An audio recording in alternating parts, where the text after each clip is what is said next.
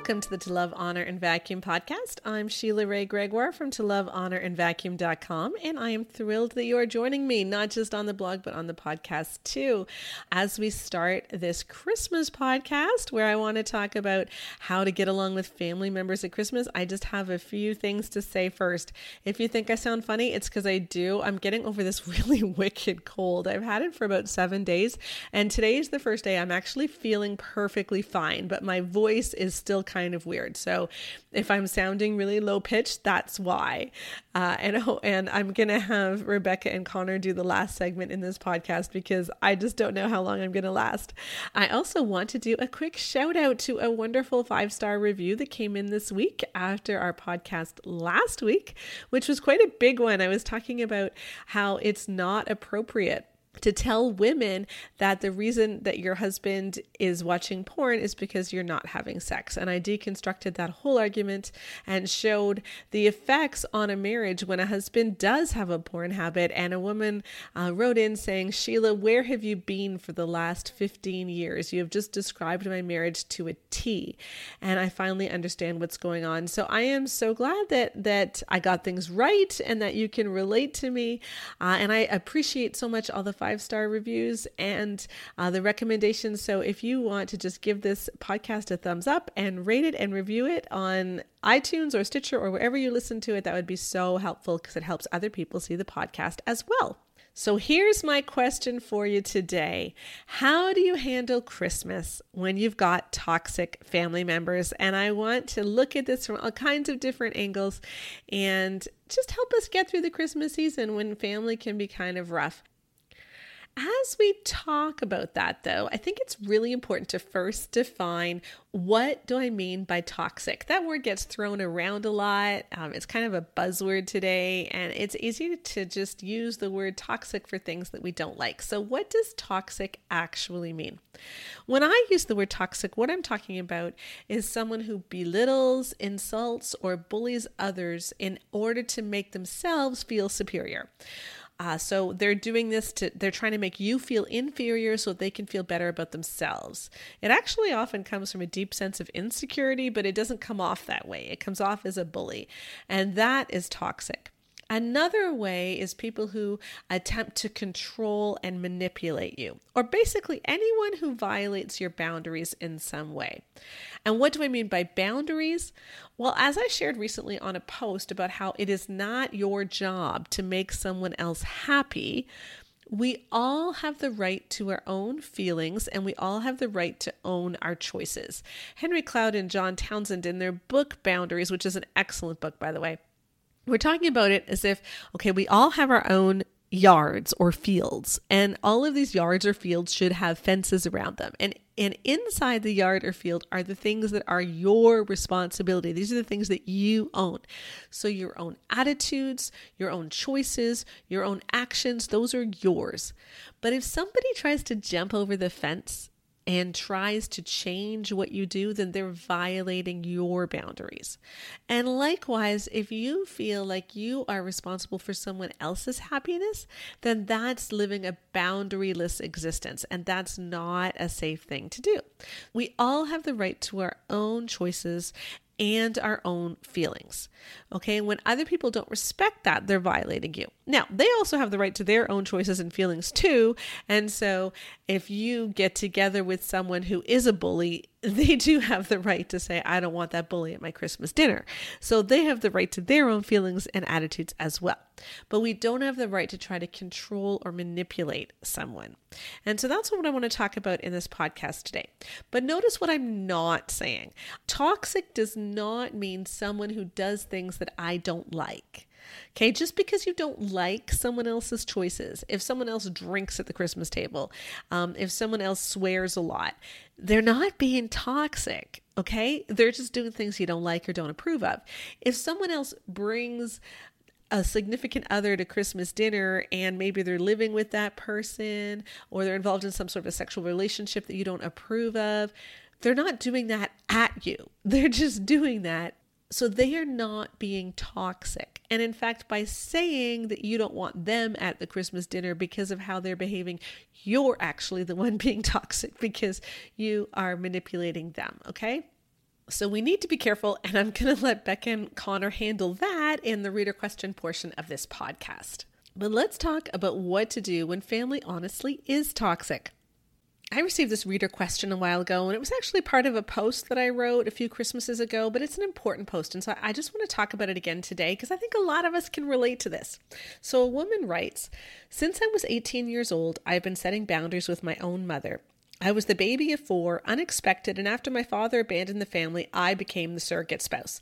Just as an aside, this is such a dangerous emotional bond to put on a child, and, and this really goes along with my Soul Ties series that I did last month about how we should not be relying on our kids for our emotional needs. And so I'm going to put a link in the podcast description for that post too, because some of you may be in that kind of awkward thing with your own parents where you become a surrogate spouse, and you certainly don't want to set that up with your kids kids. So I will put a link to that post in the podcast um, post that goes along with this podcast. Okay, so she goes on. I am several years into my second marriage. He is wonderful to me and loves my children as his own. Shortly after I began dating my husband, my mother became paranoid. She would warn me, saying he was not a good man, and when that didn't work, she accused him of being rude and hating her. She wouldn't even be around him. I discussed this with my siblings, who all agree that my mother was wrong. I prayed, and I know that God put my husband and I together. My mother didn't come to the wedding and still refuses to acknowledge him. I continued to try to reason with her and asked for counseling. My pastor agrees that I need to be setting boundaries with my mom. My mother lives within 30 minutes of me, yet I haven't been to see her in over a year, and this has been going on for four years. My family still gathers in my mother's home for Thanksgiving and Christmas. Every holiday season, I fight depression and despair from missing them, but not just because of my mother. My siblings have not stood in the gap for me. I swing back and forth from sadness to anger. Am I expecting too much for my family to stand for what is right? I have friends that tell me I should go see her. They tell me I should not be consumed with what is right and that I will regret my decision if she passes without reconciling.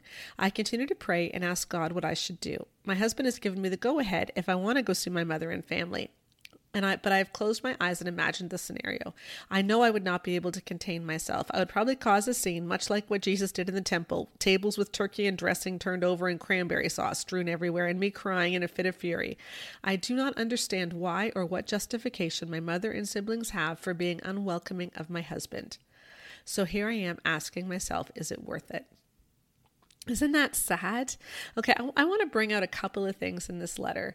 Um, and, and especially, I want to try to talk through what it means to draw boundaries with toxic family members and why family can act this way. Because, you know, she's sitting here thinking, why are my siblings abandoning me like this when they agreed that I'm the one in the right? So I, I want to deal with both of those issues. Before I do that, though, I do want to give a caveat. You know, sometimes when family doesn't want us to marry someone, they're right sometimes family members see stuff that we don't see. And it's very easy to feel like your family is all ganging up on you and they don't understand and they're being toxic when really they're just really concerned that you're in an abusive situation. And I've seen a lot of parents just heartbroken because their daughter is involved with someone who's very controlling and they can't get her to see that. So if your family is all telling you with one voice that you shouldn't be marrying someone, don't chalk it up automatically to your family being toxic or crazy. Really listen to them because if they love you and they have their best interests at heart, this could be real. However, I don't think that's what's going on here because if a spouse is controlling um, and if a spouse is dangerous to you, it's usually the spouse that is trying to cut you off from your family, not your family that is cutting you off the fact that her mom is cutting her off because she's not being loyal shows me that she's actually the toxic one in this story. I just don't want y'all to think that I'm saying you can ignore it when your family all doesn't like the person that you're dating, because sometimes family has a point. Okay, but let's go on with this woman's scenario.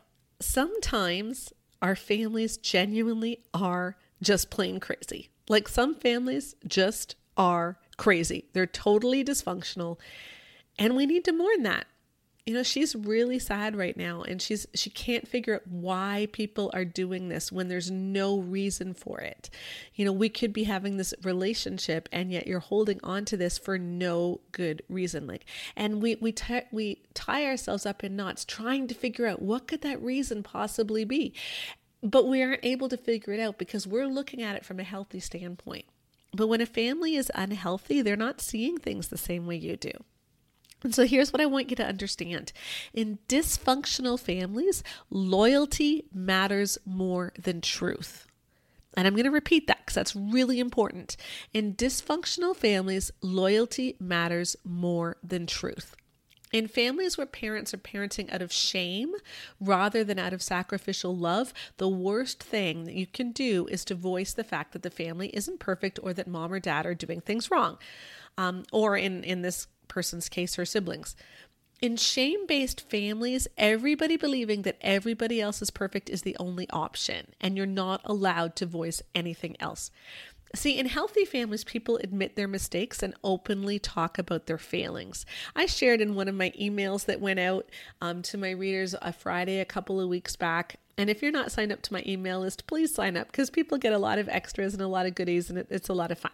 But I shared a story where I was sitting at dinner with some family members of mine, and around that family table, every night they share three things. Um, uh, how you were brave today, how you were kind today, and what's a misstep, like what's something that you did wrong.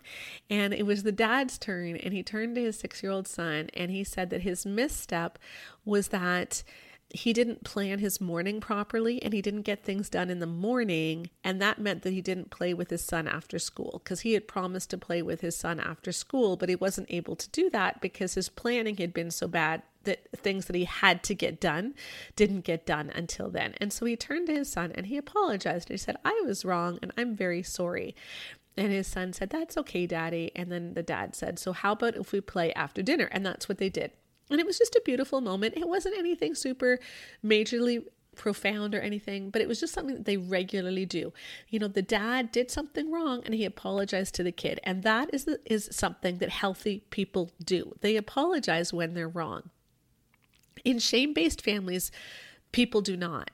Everybody has to pretend that things are perfect all the time, that everything that you do is perfect. What that means is that people are not allowed to speak truth because there's always mistakes that are made by everybody in a family. If you are never allowed to acknowledge those things, if you're then that means that you're never allowed to acknowledge truth, which means that you have to live in this false idea of what our family is. And that actually teaches people not even to understand real emotions emotions because they're never allowed to speak them. Uh, at least, and that's what leads to a lot of dysfunction is when you can't name things that are real. That's something that Rebecca dealt with a lot in her book, Why I Didn't Rebel, as well. Um, in families where they were allowed to talk about mistakes and where parents regularly apologized, even where kids were allowed to express doubts about their faith. Those were families where kids were more likely to stay in the faith. Because when you're allowed to talk about truth, when you're allowed to talk about real things, that's healthy and people are able to grow and understand themselves. You can't grow if you can't acknowledge truth. So, truth is the number one thing that's important here. What this woman is doing, though, is she's upsetting the apple cart because she's calling people to truth and they don't like it because she married someone that the mom didn't like. And then by pushing the issue about how you guys aren't treating my husband well, she's upsetting the apple cart. Now, her siblings actually agree with her. Yes, mom is totally nuts, but they're not willing to stand up for her because they're still trapped in this shame cycle. They can't go against mom because then they'll lose their mom and then they will lose everything that the family is. And so they keep trying to keep the peace and not to rock the boat. And here's what's really important because I know a lot of people who are going through this where the, the issue is really more with parents, but the siblings, even though they know the parents are crazy, the siblings are siding with the parents um, or with each other, even if one sibling is crazy, but other siblings are, are siding with the crazy sibling. And you're like, what is going on here? So here's another truth I really want you to understand. Her siblings' lack of support is not a reflection on how they feel about her, it's a reflection of their own pain. So even though it, it, it is very painful for her and it does feel like rejection, please understand that the root of this is not based in how they feel about her.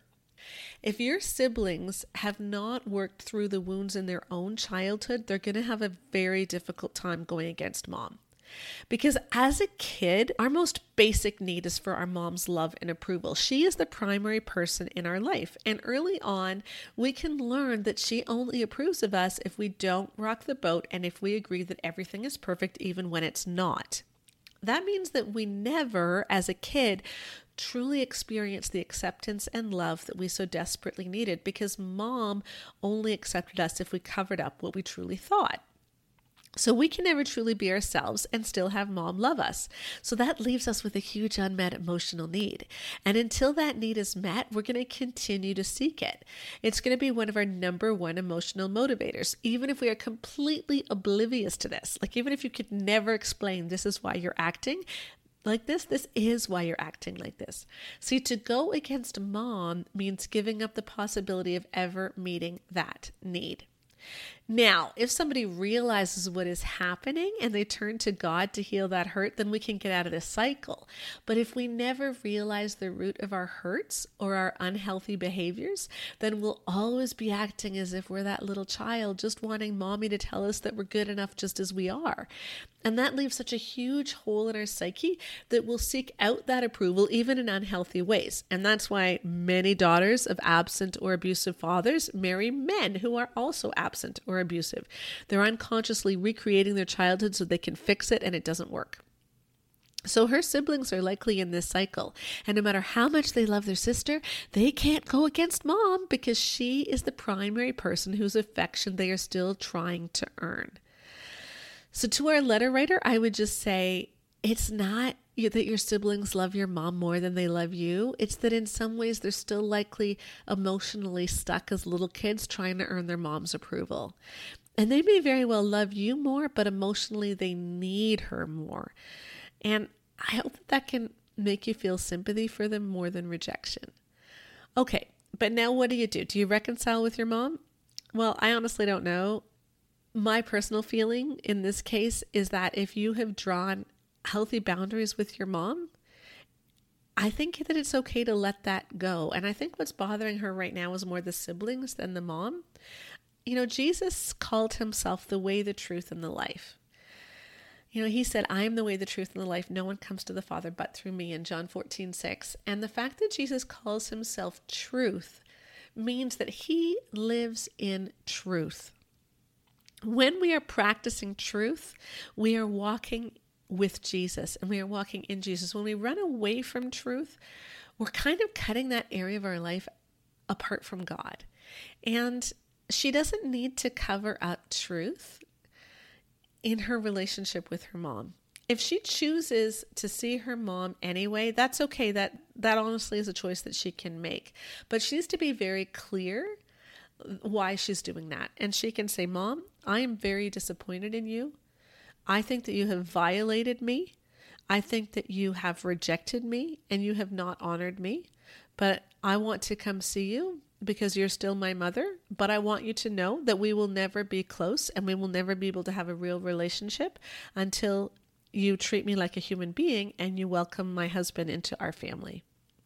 And then she's still walking in truth, but she might still see her, or she may just decide, you know, not to see her mom. And that's entirely up to her. I, I don't think that there's a right answer for that. And so, if your family is estranged from you this Christmas, I just want you to know that that isn't necessarily on you. And it isn't even necessarily rejection of you. It might just be that they're in such a dysfunctional family system that they can't actually do the right thing because they're still really hurting. And I hope that that helps. But now there's another side of it. What if it's not that your family has rejected you? What if they're more than willing to see you, but you actually aren't sure that's a safe thing for you to do? Gary Thomas has written an amazing book. I, I love Gary, and he has a new book out called When to Walk Away Finding Freedom from Toxic People. And I'm going to be talking about that book um, quite a bit in January uh, as we get ready for the new year and talk about how to change our lives. But I, I really wanted to mention it before Christmas because that's when we're often dealing with toxic family members. You know, this is something that we might need freedom from this year is that you do not have to subject yourself to toxic people at Christmas. So we looked at the letter writer whose family was cutting her off, but what about if you have to cut people off? Because that's a slightly different different question.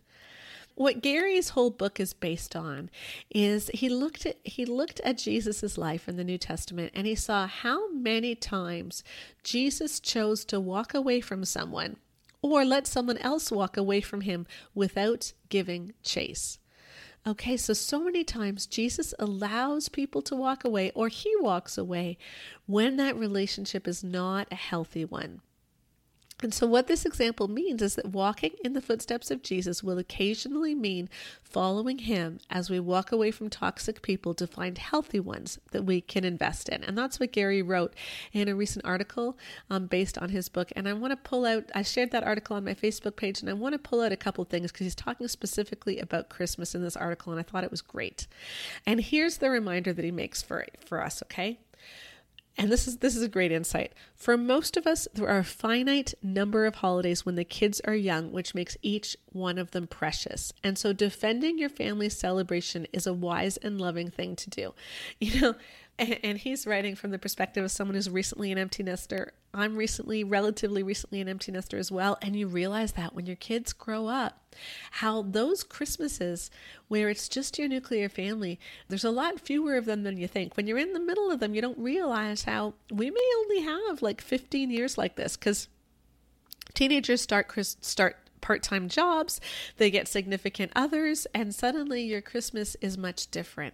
And so it's okay to want to have your own traditions. And if your traditions are being wrecked by toxic family members, maybe it's time to corral yourselves in a little bit more and protect yourselves. So he says this Let's say that you have a toxic aunt or uncle who you know is going to be at a family gathering and who is always quick to undercut others and make inappropriate comments or opinions and seems to relish picking a fight. He says, You don't let the fact that they're there keep you from going to the family dinner and keep your kids from seeing their grandparents or cousins, but it might mean that when that person starts to talk, you walk into the next room. Like as soon as the toxicity comes out, you don't waste your time trying to correct them. You just walk away. And I've done this at big family dinners when things have gotten just difficult. You know, I go and hang out with the nieces and nephews and it's it's always wonderful. It's been wonderful. And and there always are some family members that you really can talk to. And so if someone's toxic just walk away. You don't have to correct them. You don't have to get into a big fight with them. Just walk away and go talk to people who are healthy. But what if it's more than that? What if you have really toxic relationships with parents who are always undercutting you, who are always criticizing your parenting, who are trying to get between you and the grandkids, um, who are always undermining you, and especially a parent who may really beat up on the daughter in law or son in law, then what do you do? Here was Gary's advice, where a mother in law was being really mean to her daughter in law. And here's the advice that he gave to the husband treat your mom as if she was healthy, spiritually speaking. That's the best way to honor your mom. If my son called me and said, Dad, I'm sorry, but for the sake of my marriage, we can't spend Christmas with you this year, it would break my heart. But I hope that I would reply, Son, you're making the right choice. Your wife comes first. In fact, I'm proud of you for making what I'm sure is a tough decision. You're a good husband. I would want to affirm him rather than make him feel guilty. And, and and I agree with Gary here. You know, that's what a healthy person does. A healthy parent approves and supports the nuclear family and the marriage first. And so if you call your parent and say, this is too difficult for my spouse to come see you for, for Christmas, then a healthy parent would support that. If your parent doesn't support that, that is not on you. This is where that boundaries thing is coming again. If your parent does not support your feelings and actions that are within your fence, that are within your right, if they try to walk over your fence and make you feel guilty or do all of these other things, then they are violating your boundaries, and that is not on you. So, will you cause problems in your family? Yeah, you will. But that's okay and sometimes you are going to cause problems. Walking away from toxic people causes problems. That's why they're toxic. and I, am to I'm going to sum this up with what Gary said. Sacrificing your spouses or your kids' relatively few Christmases together to placate an abusive person doesn't honor God and it won't help the toxic person. So it is okay to walk away. And if other people have walked away from you, that doesn't necessarily reflect on you either. And if you're struggling with this, I highly recommend Gary Thomas's book When to Walk Away: Finding Freedom from Toxic People. He talks about toxic people at work, your extended family, your church, and even when that toxic person is your spouse and when it's okay to walk away. So check out the book if you're struggling with this. I think you'll find a lot of freedom in that book, When to Walk Away by Gary Thomas. And now I am going to turn the rest of the podcast over to Becca and Connor to look at the other side of it when it comes to family dinners at Christmas. So now let's talk when it's not a toxic environment, but it's just plain frustrating for you, or you just don't like what your family members are doing.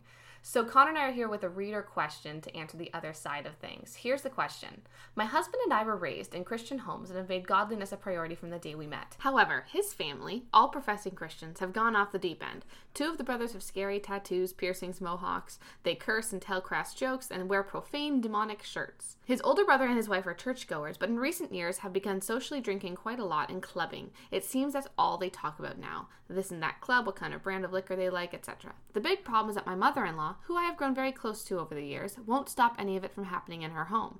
Now she breaks out the alcohol and even tries to get us to partake in it. My father in law, a former deacon, just sits back and stays quiet. The part that makes it unacceptable is that we have two very smart, beautiful little boys, ages three and one, who I'm determined to bring up in a wholesome environment. My wonderful husband, thank God, fully agrees and has tried to talk to his parents to no avail. His mom just wants to keep everyone together. She is hostile to any suggestion of banning activities or upsetting anyone. We are the problem. I am heartbroken for my husband, who is so very close with his brothers and parents, but the idea of bringing our kids into that place is more and more repulsive to me as time goes by. My older son is not a baby anymore. He is perceptive. How can I reconcile taking them to church and Christian school, then turn around and trotting them into this house of horrors full of people we appear to be perfectly happy to be around? Wow. Yes. Wow. okay, so what do you do when your family members are doing stuff you just don't agree with? We're not talking emotional abuse issues, we're not talking toxicity, we're just talking plain old life choices are different, right? Yeah. Okay, honestly, and I'm gonna be really, really blunt here, get off your high horse and deal with it. Yeah, other people are allowed to have different fashion. Yeah, you can have family members decide to smoke or drink or swear or whatever it is, and that is their choice. Now, I do want to say it is very, very different to have someone swear around you versus having someone cuss you out. And if someone's like swearing at you or cussing you out, like you can leave that situation. That Yeah. is not something you need to put up with because that's just completely disrespectful. But them simply swearing around you is not the same thing. Mm-hmm. And I think that we need to understand that and not be quite as quick to be horrified by people just simply living slightly different lifestyles than we do. Yeah, because as a lot of you may know, I was not born and raised Christian. I was born and raised atheist, and I didn't become a Christian until I was 18. And a lot of the time, I found it really difficult and uncomfortable to be around people who I felt were really judging me for differences in my lifestyle from what they uh, from what they liked. You know, people who quite frankly sound like this reader. You know, there was a point at which I dyed my hair just for fun because I joked about it with some friends and decided I'd actually do it. And when I had people judging me for that and thinking it meant a lot more than it did, what that made me want to do is not really engage with them and not really involve them. And that's not what you want with family. Exactly. And that's not what we want as people who are supposed to show people what Christ's love is. We don't want them to come away from the situation feeling like they were heard wrong, they were misheard. Because the reality is, if someone is doing something that's honestly bad for them and they feel convicted because of something you said, that's that's that's very different than someone feeling like they were judged and misheard and misunderstood. Mm-hmm. And that the Christian in their life looked down on them instead of seeing them as the actual human being that they were. Yeah, there are plenty of things that I felt very judged for by well meaning but very legalistic Christians that even now, as a Christian, when I look back, I don't think there was anything wrong with that. It was just a different way that I was choosing to do things at the time. Yeah, exactly. And it wasn't really until you found a community of Christians who actually accepted you and who actually took the time to get to know you and became your friends that you came to Christ. Yeah, because before that, I was just so disinterested in getting involved with a community that was just going to look down on me and everything that I did. Exactly. And I think that's really important to understand because this kind of letter, when I read it, it hurts me. Because this is exactly the kind of mentality that I've seen damage people who are already damaged. Mm-hmm. You know, if you have a family member who drinks a lot of alcohol, whether or not you agree with drinking alcohol or not, if you have someone who, you know, maybe is borderline alcoholic or is dealing with the stress in their life in an unhealthy way, how on earth is making them feel like they can't come to you about that because you're so disappointed in them and you're so disgusted and repulsed as this letter reader says by them Mm-hmm. How is that going to help them get to a healthier place it's just adding more damage onto the damaged and that makes my heart actually hurt it makes me very frustrated Yeah. now, I do want to also talk about two more things. First of all, her, her response to her in laws, like her mother and father in law, and her response about her kids. So, first of all, if you are in a situation where your siblings in law are just frustrating people to be around, in your opinion, and you're mad at your in laws for not banning them from Christmas dinners or not doing things that will make everyone except for you unhappy, you kind of got to get over yourself. Like, what is this mother in law supposed to do? Is she supposed to tell her other sons, oh, well, you can't show up until you've got ex- a respectable haircut and take out your piercings? Mm-hmm. Like, this is, like, they're her kids, for Pete's sake. You can't ask your mother in law to pretty much make it so that all of her other kids won't come for Christmas dinner anymore Yeah. because one of her kids has an issue with it. Honestly, what I would suggest in these kind of situations is have a lot of compassion for your mother in law and for your father in law. Like she says she's mad that her former in law, who's a former deacon, just sits back and stays quiet. I see a lot of this mentality of they're Christians, they're supposed to act better. Well, he's a former deacon, so he should be doing it the way that I specifically think it. But maybe your father in law is actually showing his children more love and more Christ like compassion than you are by just sitting back and allowing them to simply be welcomed in his home where they're at. Yeah, that's a very good point. Yeah, I just think that whenever you're in these kinds of situations, take a step back, actually look at the situation as a whole, put yourself into the parents' shoes. From the parents' perspective, maybe all of their other kids are kind of sure, they may be doing some stuff that they don't agree with. Maybe they don't like the clubbing scene, they don't like how much they're drinking, or maybe they don't like the tattoos either. But also, maybe they're seeing it as having this one kid who's making all their other kids feel unwelcome, and that's really hurting them, and that's making them scared that they're going to lose contact with the kids who are kind of on the outskirts. Mm-hmm. Instead of getting mad at the parents for trying to love their children, maybe jump into the middle of that and figure out how you can love them too. Yeah. Now, if you are in a situation where you feel like you're being pressured to do something that's against your own convictions, like pressured to drink or something like that, again, you don't have to do that, but you can very easily say, oh, no thanks, none for me, and not go into a rant about how alcohol is terrible or not give side eye glares to the people who are drinking at the table. Just let them be and they will let you be. It's whenever we kind of put this us against them kind of power struggle that's often when people get really defensive and that's when the fights break out and that's when we do have families kind of falling apart because you know half the family drinks and the other half doesn't and it's always this war about the about whether or not we should drink or Yeah, and then everyone who isn't involved in that kind of feels like they need to pick a side very often, and that's not a position that you want to put any of your family members in. no and it's just so easy just to kind of live and let live in these situations and that again is often the best way to actually show them what the love of Christ is like like remember that Christ ate with tax collectors and prostitutes and sinners and they liked being around him. And do you think that they would like being around him if they felt like they were being judged at every turn? Yeah, I don't think so. Well, they were already dealing with that everywhere. And so let's talk about the kids now, okay? She's really scared because she has these two little boys who she's determined to bring up in a wholesome environment. Uh, And she's scared that being around these people who she calls repulsive again will make her sons not follow Christ because it'll make them seem like hypocrites. Mm-hmm. I simply don't get that logic. Again, I grew up, we're the only Christians in my family.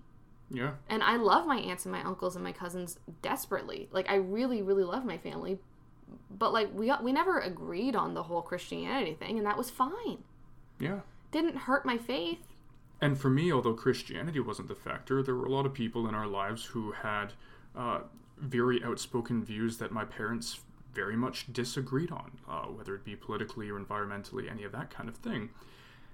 And my parents just had conversations with me before any of those things came up. And so I could hear people talking about these views that my parents very strongly disagreed with. And that was fine because I gravitated to what, towards what my parents believed because we'd had conversations about it. Exactly. And based on my research for why I didn't rebel, because I talked to a lot of kids who grew up in families like this. I talked to a lot of kids from very strong Christian families who are more on the legalistic side of things. Um, because that is what is happening here. If you're mad about tattoos, piercings, and drinking, I think that's relatively legalistic. And what happened in a lot of those situations is these kids were always told all these things are so horrible and they were sheltered so much from the real world. And then they got out into the real world, and you know what?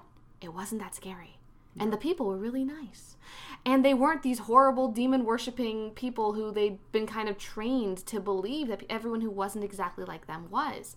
And you see a lot of kids just leaving the faith because that kind of thing. Or you see a lot of kids saying, hey, well, the kids on my basketball team, they party on the weekend, but they're really good, responsible kids. So maybe partying doesn't turn everyone into an absolute train wreck in high school. And then it just doesn't seem like that big a deal anymore because the fear was amped up so much. Mm-hmm. But those conversations about why were never really had, and we weren't able to be honest about it. You don't want the reasoning behind your kids' decisions to be based on fear. Yeah, or even just a lack of choice. Yeah. Like if you never give your kids any opportunity to do anything wrong, then they also don't ever have any opportunity to choose what is right. Yeah. And I think that's kind of important. Like I grew up with a lot of my friends used to party, a lot of my friends actually did drugs, a lot of my friends were having sex. Never impacted me or my sister wanting to party, smoke, or, you know, start having sex in yeah. high school. It really didn't because what my parents taught us is what other people do doesn't impact what decisions we make. Yeah and just to just speak to your kids with reason reason with them. And if you can't rationalize a viewpoint or a decision then maybe you should question that yourself and think is there a reason for this? Yeah and i think the important thing too that happens when you have those conversations is you allow people is that you allow your children to recognize the good character traits in people and to start to understand why they might act a certain way that you disagree with. Mm-hmm. Right? You can have a friend who drinks more than you would like, or have a family member who swears and is just really crass, but they're a really, really loyal husband. Mm-hmm. You know, or they're the guy who everyone calls when they're stuck on the side of a road with a flat tire. You know, they're really reliable. And you can talk about people honestly and that's one of the best gifts you can give your children because that's what discernment actually is. It's not yeah. just about being able to label something black or white, like kind of good or bad kind of situation. It's about being able to understand that gray area where we all have a little, we all have our areas where we struggle and we all have our areas where we are really strong. Yeah. Christian or not. We all do.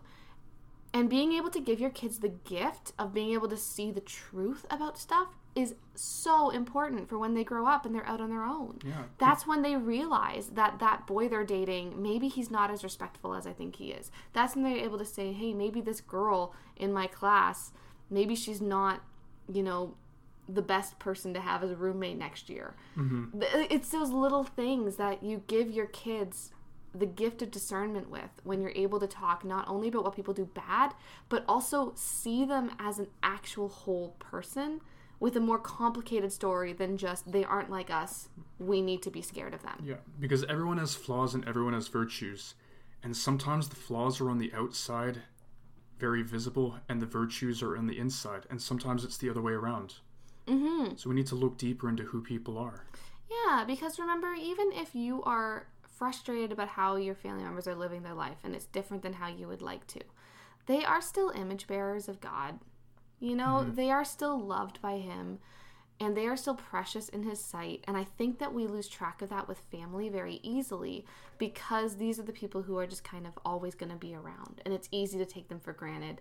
And I just really hope that this person who wrote this letter was able to figure out how to have a good relationship with her in laws, was able to have a good holiday. And I really, really desperately hope that the antagonism that she has towards them just doesn't really show through because I just have a hard time believing that that would bring anyone to a healthier place. Mm-hmm. So what I hope you get from this is be encouraged. If you have kids and you're stressed about them being around family members who that are living a lifestyle that you don't agree with, don't worry. There are things you can do to help your kids, you know, make good choices, but also be open to understanding that the person is probably a lot more complicated than simply just the bad behaviors that you're seeing. And try to be truly honest with your kids and with yourself the, about this person's flaws but also about their strengths. Now just on an absolute practical level you know yes we need to be really kind and we need to accept our family members who are living lifestyles that are different from what we would prefer because that's their choice. But at the same time you also do have a choice not to give your entire